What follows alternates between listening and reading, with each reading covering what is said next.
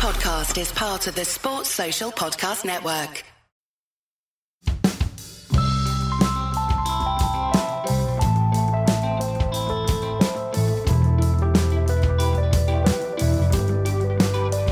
Welcome to Red Inker.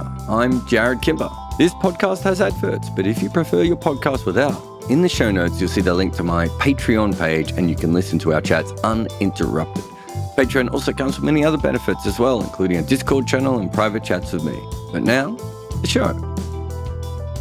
This episode of Red Inker is about Australia's tour to Pakistan, so I got the person who made her own news while out there to tell us all about it.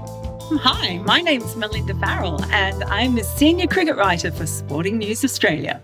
We talk about her horrible tweets, missing out on Pakistan in our careers, a different kind of tour, Imran Khan, meeting celebrities, becoming famous yourself, Mohammad Rizwan, Babar Azam, Usman Khawaja, and Miss Marvel.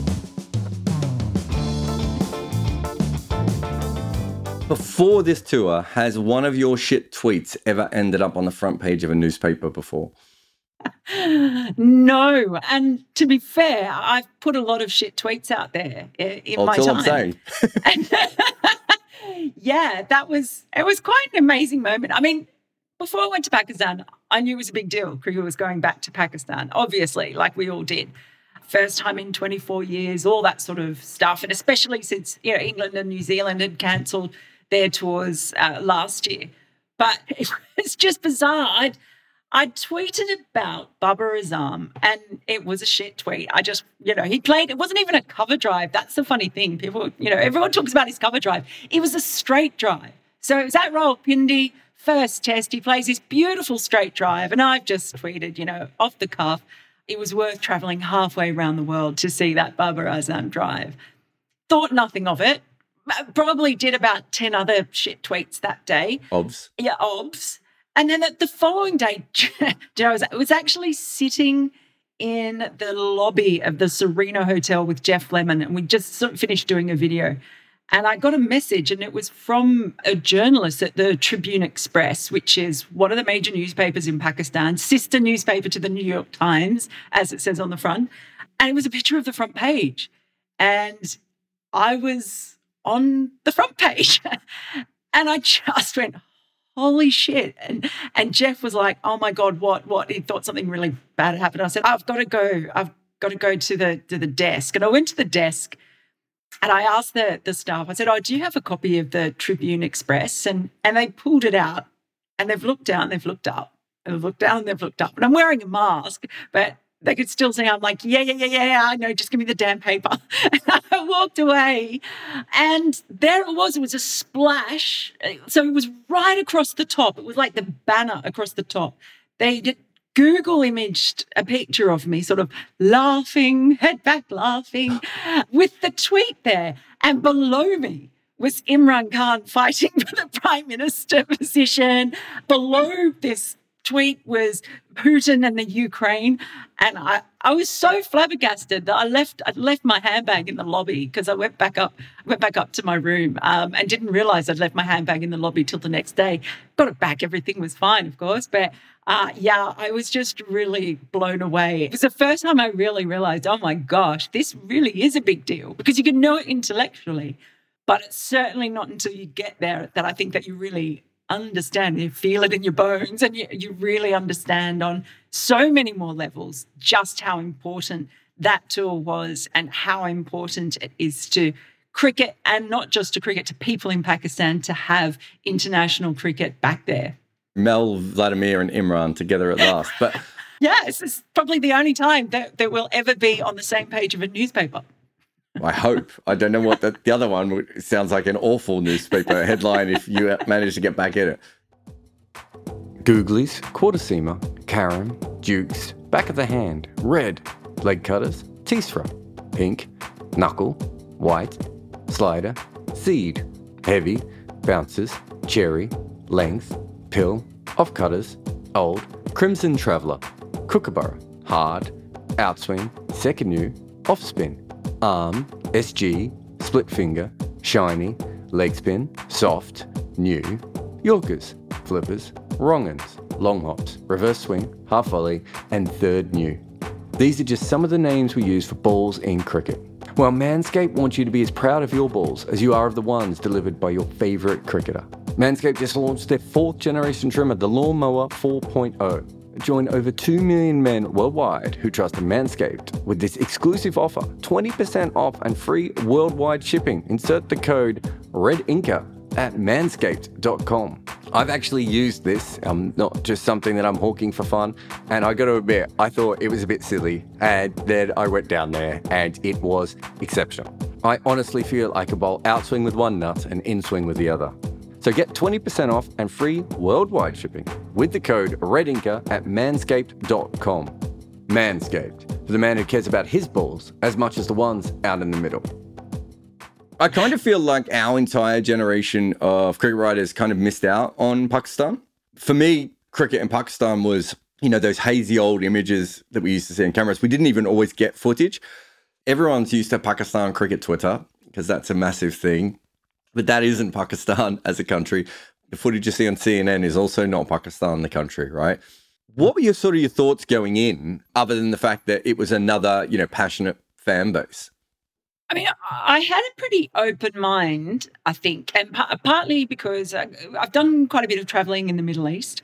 So yep. I'm very conscious of the fact that the, often what we see in the Western media is not the reality of living in a country because you, you go to some of these countries and you, you, only get a certain view of it, you know, on TV news. And then you get there and it's actually just people, you know, going to school, going to work, getting They're on with living their lives. normal lives. Uh, exactly. Someone wants to get the milk. I know. People have birthday parties, do all sorts of things. And of course, I, I knew a lot of Pakistani people through covering cricket. So I've obviously got some good friends and, and colleagues who are from Pakistan. So, you know, and they're normal too, strangely enough. So, hello, uh, mammals. So, yeah, exactly. Except that Osman Samiuddin, he's a bit weird. Um, Wow. But so I had a pretty open mind. I guess what I wasn't so sure about, and you know, the, probably other people were more concerned about me. People were asking me before I left, Australians, if I was going to have to wear a burqa. In fact, people asked me after I came back if I'd had to wear a burqa, and I was like, no, I just wore really unflattering baggy clothes because you know that it was hot. And So, I'm sorry, I don't understand what the difference is to a normal tour for you. yeah, exactly. So, so a lot of people still have that idea in their head that's incredibly strict as far as as women go and clothing and all that sort of thing. And no, it's actually there's a massive, massive range. So plenty of people wearing Western clothes, some who wear shalwar kameez, some who cover their full head of hair, others who don't at all. Like so that sort of didn't surprise me that much. I, I guess the the biggest thing that I didn't know about was going to be the level of security because that had been such a massive focus of the previous tours, and we had a lot of back and forwards with the PCB about security arrangements and there were things that they wanted us to do and you know they like wanted us to stay in the team hotel for example. There was discussion back and forth about whether or not we were going to be in the bubble as a whole uh, if we were going to have to be part of the convoy to the grounds whether we were going to be allowed out of the hotel with security at all. So that was the, probably the biggest thing beforehand because we didn't really want security like that, but we also wanted to respect what the PCB wanted because the tour meant so much to them. Hmm. And they were signing our, off on our visas and putting their letters and everything. So it sort of took a, a, a bit of chatting to work out what the level of security was going to be. And in the end, we didn't have any security. There were a couple of times that I went out with security because uh, I, I went with people who had the various protocols involved with that. And I'm glad I didn't have to do that the whole time because that actually made me more nervous than not having security. Because at one point, well, I went to the Wagah border with the head of Australian security. So I, I got into a um, an armor plated bus with some other people, like a mini bus that was armor plated and and you know double doors. It's like getting inside of a, a, a tin can and you've I felt really claustrophobic. And I said, like, what does this withstand? And one of the guys told me, oh, it's built to withstand sustained fire from an AK-47. That made me more nervous than any than, you know, anything else. That's what I want to hear before I get in something. That we've done this because we expect sustained fire from an AK 47 is the first part of that. But yeah, I mean, that's I mean that that's incredible. But just on many, I mean, you got COVID. I know you got security, not specifically for you, but a lot of security around, obviously Mm. around the ground specifically. Massive, Uh, massive. Wi-Fi bands, I think, between the grounds. So it's not in any way like a normal cricket tour for you. No, it wasn't like a normal cricket tour. For starters, so it was a small group of us, and because we were pretty much all staying in the same hotel, and they were expensive hotels, so we had freelancers bunking in with full timers. So I had Izzy Westbury bunking in with me while she was there for the first test. So it was very close knit. We had to sort of we got cars together, and you had to time your run everywhere, to and from training, to and from the ground because I mean the convoy was unbelievable. There were decoy buses. It felt like there were about 200 vehicles that went. And if you timed it wrong, you just got stuck because they closed the roads and then the Wi-Fi network would go down. So you couldn't get online. So if you mistimed it, like we did a couple of times, you ended up just by the side of the road with no sort of access to the internet just you know having to wait while it all happened and then hope the traffic wasn't too bad afterwards.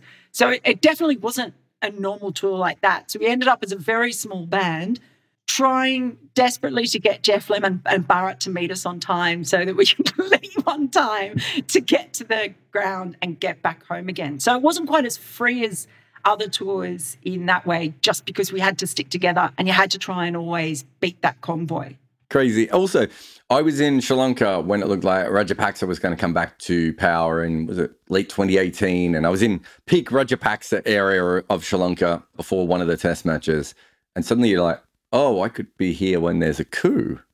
and you know, and newspapers going, will there be a coup and all this sort of stuff, and you're like, I'm now going to have to really take care of what's happening and not go out. And there, you know, there were areas we couldn't go. I remember Talksport were terrified that you know we'd go out and we'd get caught in um, you know some not an uprising so much, but like people taking to the streets or you know anything like that. And Imran Khan uh, was going through some political stuff while you were there. So you're already in Pakistan. It's already not like another tour. And then you're just like, wait a minute, is Imran about to be dismissed? See what I did there? Cricket term.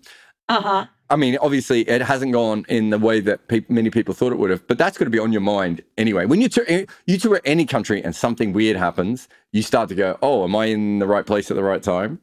So it was funny. I mean, there was also a bombing in Peshawar while we are in Islamabad, which isn't that far from Peshawar either. But uh, to be honest, that's where the, the massive amount of security was.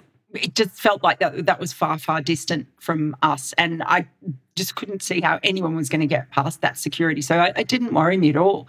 As tragic as it is, I don't want to play down the tragedy either of what happened there. The Imran Khan thing was really weird and interesting because from the time he got to Islamabad, the politics was entering the cricket. So we had the the minister of, I think it's like the minister of the interior, or he's he's really big, the sheikh, quite a, a, a sort of I don't know cult figure if you like. He came into the press box. And honestly, he walked in and there were about 30 security people around him. All the journalists, Pakistani journalists, suddenly went mad taking videos and everything. And he kind of made this speech about how they made Australian cricket come to Pakistan and all the security was great. And then he left. And it was like, what just happened? And then the next thing, the Minister of Information comes into the press box and makes a big speech about us being there. So another, you know, really major politician. At one point, he looked at me and said, "How are you finding Pakistan?" And I couldn't think of what to say. And I said, "Oh, it's really nice. There's um, there's a lot of meat here. You people really like meat, don't you?" what, what did I just say? I, I just, you know, had a bit of a blank. But yeah, so the politics was already in there. And when it got to the bit, you know, where, where Imran Khan was making speeches, I think people around were very aware as well that, you know, a lot of the positions in the PCB are political positions. And so there's often, if there's a change in government, there's often a change in, in you know, various personnel. So, you know, that was all around it too. So when he was making speeches, there's suddenly, uh, some at times, the cricket broadcast went off and the, and Imran's speeches in Parliament came on. And so of course they had to change their matches and move them from Islamabad to just have all the white ball matches in Lahore. So that was a, the main way that it affected us in the end. But people kept saying to us, oh, don't go anywhere this day because there's going to be big marches in the street and you won't be able to move and it'll all be really dodgy. Just didn't happen that we saw it. And we went out, but whether or not we just happened to miss various times or whatever, the rest of the country, again, was just sort of going on life as normal. Mm. The other interesting thing is that most cricket cultures, there are famous hangers on around cricket. Yeah, Mick Jagger was at the Island Test. Do you remember? I, had to, I so remember, remember that? that. He was at every test that summer. He was everywhere. He was in Wales. Yeah, they had, do you remember they had a security car at the back that was running? They had to keep the engine running from him. And we weren't allowed to take photos of him. Do you remember? It was so weird. I do. Anyway. so we're used to that in England. There's lots of famous people. Australia has lots of famous people. The difference is that I would assume being the Australians coming over to Pakistan that you were involved in that. And I'm only saying that because I've read your article where you talked about hobnobbing it with the uh, the elites of Pakistan's uh, film industry. That was quite an experience. I mean, look, there, there were a couple of different types of things. So at one point, PTV, which is like the ABC or the BBC, got me to come in. I thought I was coming in to do a five or 10 minute chat about the cricket. And it turned out it was a half hour show that was kind of about me.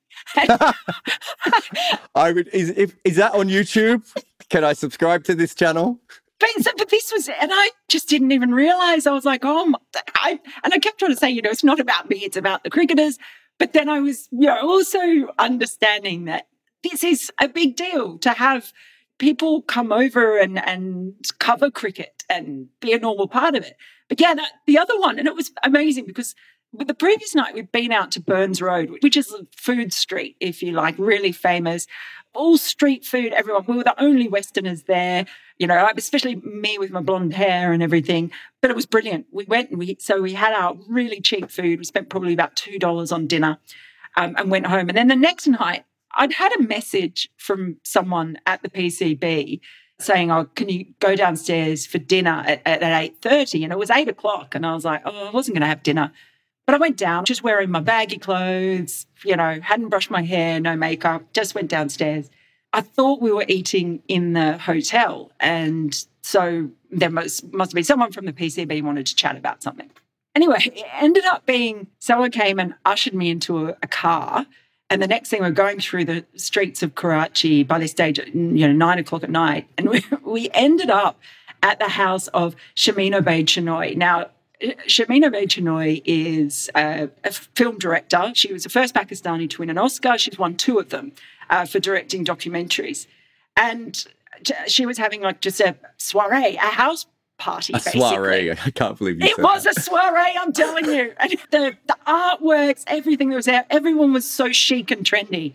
And there's me in my you know Oops. bag of things, and I, you know, not really knowing what to what to say. Her, her husband is a massive cricket fan, so he just wanted to talk about cricket. Her sister, um, who's Adil, she's brilliant. She's on the cricket board there, and she started up this thing called Kilo Cricket, where and doing it during Ramadan, when they have girls playing cricket at night. She's an absolute go-getter, massively into cricket. But then there are other people like this guy I was talking to. Couldn't believe that I'd gone to Burns Road the night before. he said, "Oh, we can't really go out to dinner because my wife's such a famous actress that she just gets hassled all the time. And I didn't know who anyone was, so it was all going over my head. But probably the funniest thing was when um, Sharmeen sat down and we were having we were having a chat. I knew that she directed these documentaries. Thank God. I said, so I said to her, "Are you?" working on another documentary and she said i'm doing this this commercial i'm doing filming a commercial this weekend in lahore and she said i've actually just finished filming a series for disney and I said, oh, oh, okay, what series? And she said, Ms. Marvel. so the new Marvel series. Oh, yeah, because that's a Pakistani superhero, isn't it? Yes, yes. Yeah. And so they've got three Pakistani directors, and she's one of them. So she's literally just wrapped on this, you know, it's going to be this massive huge series and all like you know it's a bit like you guys have lots of meat i said to her you'll appreciate this i said to her oh yeah i used to work for disney I thought you could have gone worse. I, I thought you could have said something like, I've seen the Avengers. I didn't say that. But, but there was a thing. So there was something in one of the rooms. There was like this, it, it was set up like a, a suit of armor. but it was, I, I was looking at it going, that's, that looks like it's from a Marvel film, but I don't recognize it. And so then I realized afterwards, maybe that's actually from the Ms. Marvel series. So I'm going to have to watch it with interest to see if it was. But yeah, so so I've gone from from being out on the street having street food to being in this really chic society and so I, you know, the level of contrast was amazing, as it would be in a lot of countries, you know, if you get invited to the right sort of circles. But it was just really unexpected. But we don't. I, I never do. And so, like, about midnight, went home and I just sat there going, what the hell just happened? I don't understand. I had a moment. Mine's a little bit more crickety than yours, not quite as Marvels related. But, uh, but I ended up at Kumar Sangakkara's house one night. Right? Mm. And mm-hmm. I was walking in with a big former player who's like, and he turned to me, and this was like a famous, fame, like, I don't want to out him, but a very famous cricketer. Everyone would know him if I said it. And he looked at me and goes, How weird is it we're walking into Kumar Sangakkara's house? And I was like, If you're saying that, what the hell do you think I feel? Right? So I understand that sort of level of that. The other thing that I hmm. found really interesting, especially the first week, there was a lot of photos of very pasty white people wearing very traditional different outfits and hats and scarves and everything.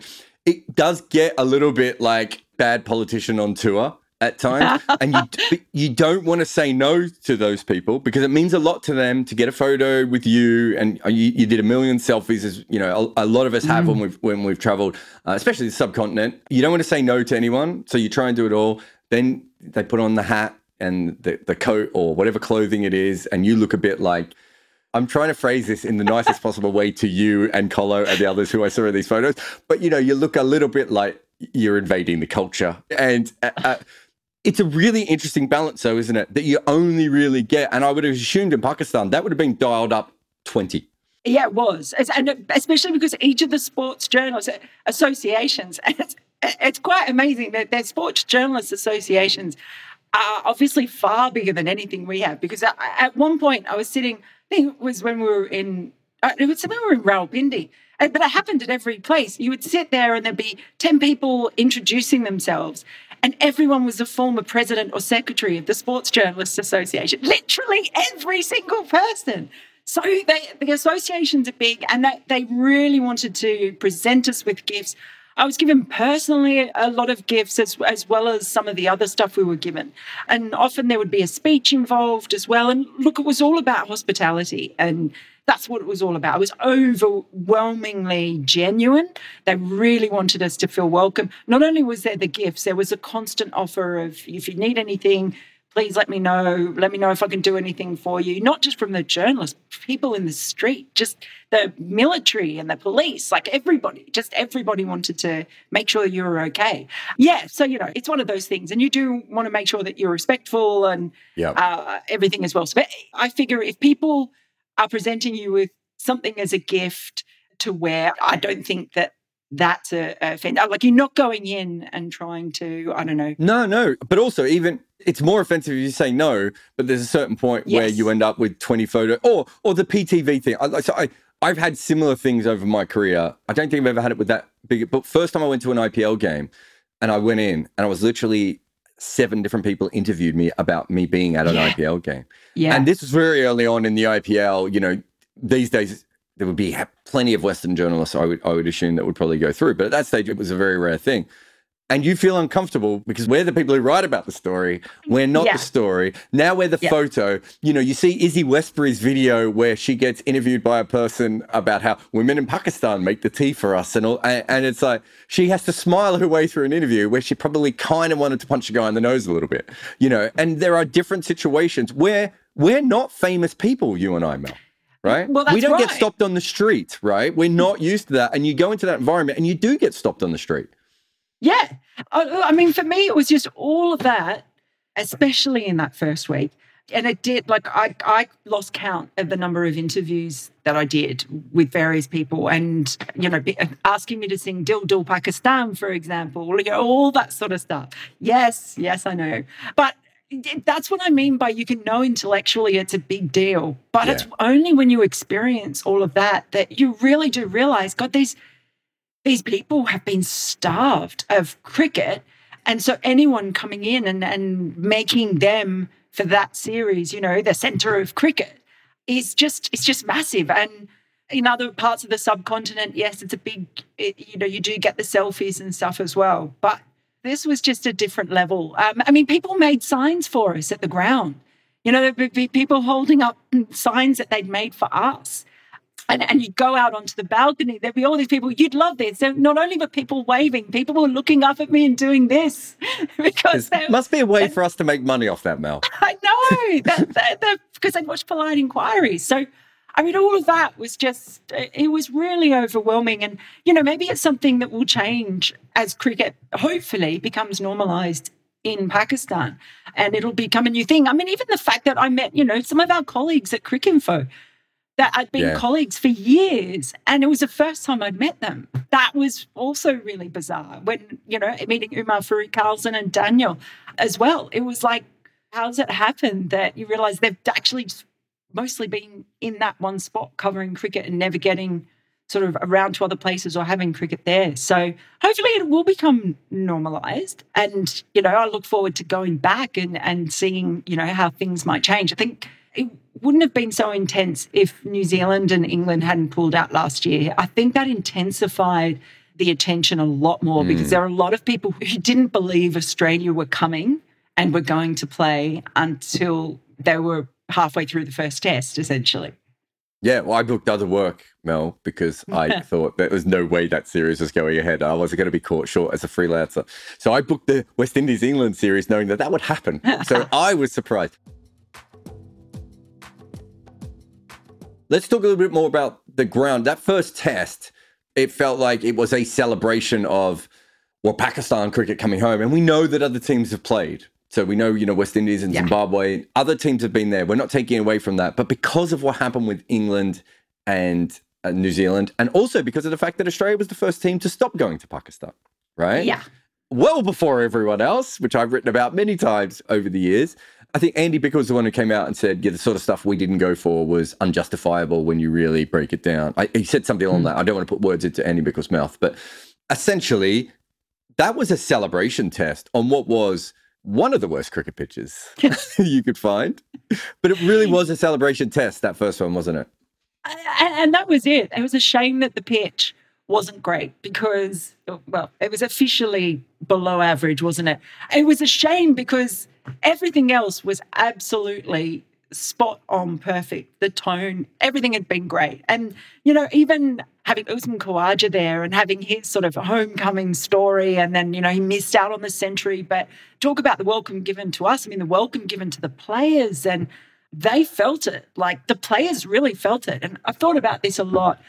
I don't think I have ever covered a series involving Australia that has been played in such great spirit. And people were almost like taking the mick out of it in the end. You can be cynical about it, but it mm. was genuine. Like the players got it. The players really understood how important this was. And, and because it came across through everyone, through staff everywhere, uh, uh through the uh, other Pakistan players as well, through the questions that Usman Khawaja was being asked um, by journalists, all of it, that the players got it. So it did have kind of a, a real sense of occasion about it mm. that kind of came through in in so many different ways. And and I, I do think that actually had an effect on the players. And I think they accepted their role. As you were saying, you know, we accept our role as sort of, you know, uh, wanting to be the good guests and everything. The players sort of accepted their ambassadorial roles, particularly Usman Khawaja, I think. And and that made it really interesting. The pitch was, it was like damn it, um, you know, it, it, it sort of took the wind out of the sails a little bit of the whole thing. And I'm quite conscious of not just saying that a pitch that isn't like a pitch in Australia is a bad pitch. You know, so so we weren't talking about that at all. I think, and I think there's possibly a bit of a lack of understanding about Pakistan test pitches too, because there's been relatively little test cricket played there in you know the past 25 years certainly past 20 years. That sense of celebration and occasion definitely came through. And it was even coming through from just everybody. You get out of the car and you walk there, and the number of people who stopped and said, Thank you so much for coming to our country really means a lot to us. You just heard it all the time. So definitely uh, the players, I think, realised that as well. So on the field, outside of Ramiz Raja's spicy wickets, incredibly exciting cricket that we saw. We did see some good performances, obviously. Mohammad Rizwan and Babar Azam, flat pitch or not, that was incredible, wasn't it? That was absolutely amazing. That was most certainly one of the highlights. And yeah, there were good performances, and yeah, obviously batting wise, you got like your Imam-ul-Haq and Abdullah Shafiq, I think, um, played really well for them as well. But you expect you're probably going to get some higher scores on those pitches, but it was the nerve that Babar Azam and Mohammad Rizwan showed in that test because it was flat, yes. But there was something more, it, there was a bit more going on in that test. It was doing a little bit more. And I think the players were really, especially when Australia were really discovering how to make the ball reverse again. Mm. Uh, and so you saw what some really time? good. And that, let's not worry about it. Exactly. but that sort of made it, you know, a little bit more exciting as well. But yeah, that was just one of those sort of epic feats of, of uh, just determination, a bit, you know, a little bit like uh, different, but that's the same sort of feeling that you had, say, with Jonny Bairstow at the SCG, where it was just like, you know, bloody mindedness, not mm. not going to stop. And then the fact that they were just able to do what they did and take it in a way that you sort of were like, oh, will they, won't they? Is there a chance here? And you kind of knew deep down that there wasn't. But the fact that they made it so exciting until that last day and kept it there, I actually really, really enjoyed that test. I thought it was fantastic. Absolute classic. And there were lots of lovely Babar Azam drives that were worth traveling halfway around the world to see. and tweeting about. Um, Usman Khawaja, it's funny, I was just asked to be on another podcast and they were talking about Australian cricket and sort of the working class origin of Australian cricket compared to the other cricket cultures around the world. And I said, if you look back, that Australian cricket's been very good at bringing in people from other backgrounds, non-traditional cricket mm. backgrounds but we haven't been particularly good with the Asian population, especially someone who grew up with everyone was a Sri Lankan cricketer in Melbourne. You know, the Agars, Stuart Clark, I think his mother was Indian, if I remember correctly, Dav Watmore, Gurinder Sandhu. Usman Khawaja is like the star of that group. He's obviously had his own problems up and down with his career. It feels like he goes through these periods where he looks like he can't go out before we've seen those, and then he goes through another period where he looks like he can't make a run. But it does feel like it was quite special that it all happened where it happened for him? It's one of those amazing things where just the stars all aligned. You know, he he had that opportunity to come back into the side during the Ashes, replacing someone who looked like he was absolutely undroppable in Travis Head. you know, scores 150, looks amazing. So it was when Khawaja comes in, all of a sudden makes himself undroppable. Because starting off hmm. by, you know, with twin centuries at the SCG, all of a sudden you just, how do you drop him? I mean, he was always in the picture to play on this tour. That was always on the cards. But he just started this beautiful run leading into it and just kept going. And, and it was like he was he was really born to play this tour.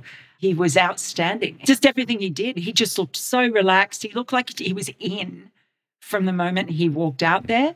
And I, I, mean, I just think it's a perfectly timed run for him at this time when Australia, you know, they're going to Sri Lanka, they're, they're going to India and playing these test matches. It is no disrespect to, to Marcus Harris, but you, you do see Usman Khawaja out there when he's in this vein of form and kind of form and think, not just Marcus Harris, you look back at a bunch of other openers Australia have used in the in sort of the past three, four years and think, he just looks in the in his current form. He just looks miles better. Mm. He, he, really does. So you know, and th- there are obviously times he hasn't looked that good. But it, it, just sort of felt like it was one of those things that was made for cricket writers to write romantic stories. You know, so the fairy tale kind of thing. So because you had him coming home to Rawalpindi, and then you had him going mm. to Karachi, which was the land of the Khawajas, and he had his relatives there. And by the time he got to Lahore, it was, you know, everyone kept saying to me, he's one of yours, but he's also one of ours. So mm. there was a real appreciation, I think, of what he represents in, in being a child of two cultures, I guess. Yeah, especially so, when he was being asked questions in Urdu and he answered questions in Urdu as well. That obviously meant a lot to people too. Yeah, I'm sure. I mean, it's incredible to be sort of a totem in two different countries, isn't it? At, at, at a similar time, it'd be so important. Australia win. It's a really important win for Australia. They haven't played overseas in, since 1987, as far as I can remember. they hadn't been particularly good when they had played overseas consistently for a long time when I did my World Test Championship odds, I thought Pakistan would make the final, and I thought they would win at least one slash two of these tests. They've ended up with none, so it's a huge problem for Pakistan. And I go back to those pitches; it's like the absolute wrong kind of pitches to be setting up. From Pakistan's point of view, though, even though that's true, and even though they did lose that series, it's really tried to say, you know, cricket is the winner and, and everything. But there was absolutely no doubt that that was there was a lot of young angry fans on Twitter who were like, "Oh, I'm sick and tired of everyone saying Pakistan's the winner." But there, there was a lot of people who just felt like the fact that this series happened was a huge step forward for Pakistan. Well, like I said, it is easy to be cynical about it. I can tell you there was a lot of relief. By the time that that final day was over, there was a lot of relief, for, certainly around the PCB, and that you know, we pulled it off. Like we actually mm. got through it, and everything was okay. So yeah, I think that was really important for them first and foremost was just to get it on there. And I thought the interesting thing, yes, I, I, okay, so it ended up, you know, only having the one win.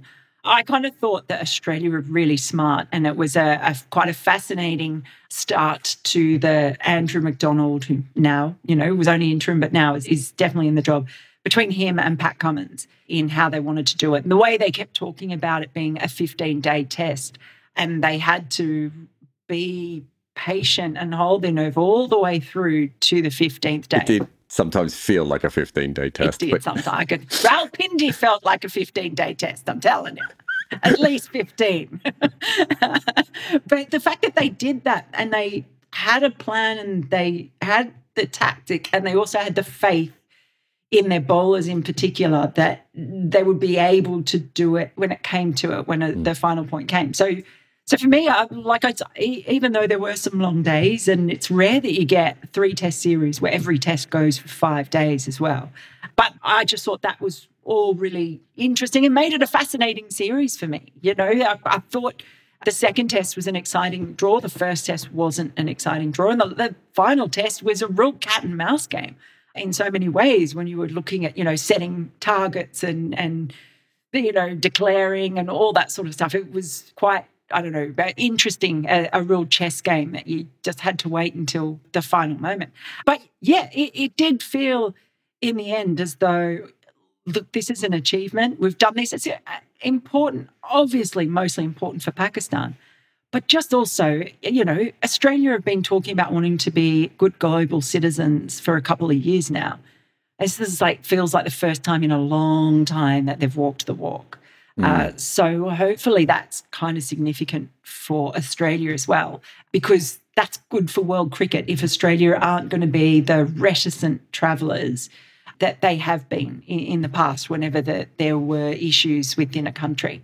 So at the end, it did feel like there was a lot to really love about this series. Obviously, I was looking at it from a different point of view. For me, I loved it because I was there and it was just the whole experience of being there. And, you know, I was just sitting there going, I can't believe I'm watching Shaheen Shah Afridi bowling here or Babar Azam batting like this here in Pakistan. It's just totally different. Even though I've watched them play many times in other countries or on TV, it's different to actually be there and see those players performing in front of their home crowd. In your article, you, you talk, I think, quite early on about people saying you don't know how much this means to us. Mm. Uh, you know, Pakistani fans and Pakistani non-fans, humans, normal Pakistanis. you know, not even uh, Oscar winners, just normal Pakistanis on the street. And by the end, did you get it? Did you understand what it meant to Pakistan culture, especially with what was happening with Imran Khan at the same time? Yeah, I do. I, I mean, I don't know if I get it to the same level because it made me realize how much I have taken for granted sitting here in Australia or in England or in other countries watching international cricket. So it brought that home to me. There was a, an 18 year old guy who I met in Lahore. So I was walking to the press box and he stopped, asked if he could have a selfie. You know, he knew me from my work and he was just so excited to meet me and, and was one of the people who said, Thank you so much for coming to this country. It, it means so much to me And he said to me that when he was a kid, uh, he used to ask his dad what the Gaddafi Stadium was for because he didn't know what it was for. And this was his first time being at a test match was for this game because of course you know the, while it has come back to cricket lahore hadn't hosted a, a test and the fact that it was Lahore and it was where the attack happened and everything, there was, you know, you talk about a sense of occasion and everything else. It was very much there at Lahore as well because of the history.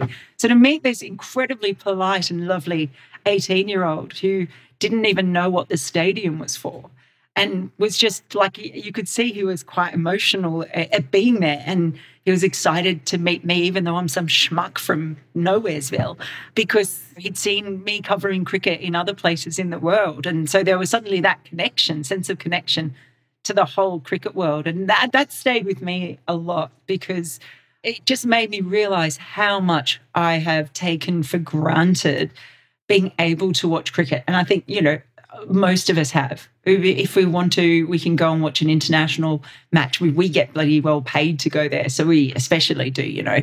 But even for other fans, it, it, you know, it might be expensive. For some people, it might be too expensive, but you still have an opportunity to see international cricket in your own country. That's probably what it really, really sunk in, I think, for me. Even though I'd been there for a while, I just thought, wow, yeah, okay, I've taken this for granted.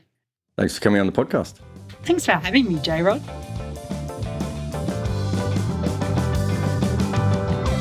Thank you for listening. There is more information on my guests in the show notes. Please support them where you can, but also support us. If you can't help out on Patreon, every single review, share, or word of mouth suggestion to your friend helps us.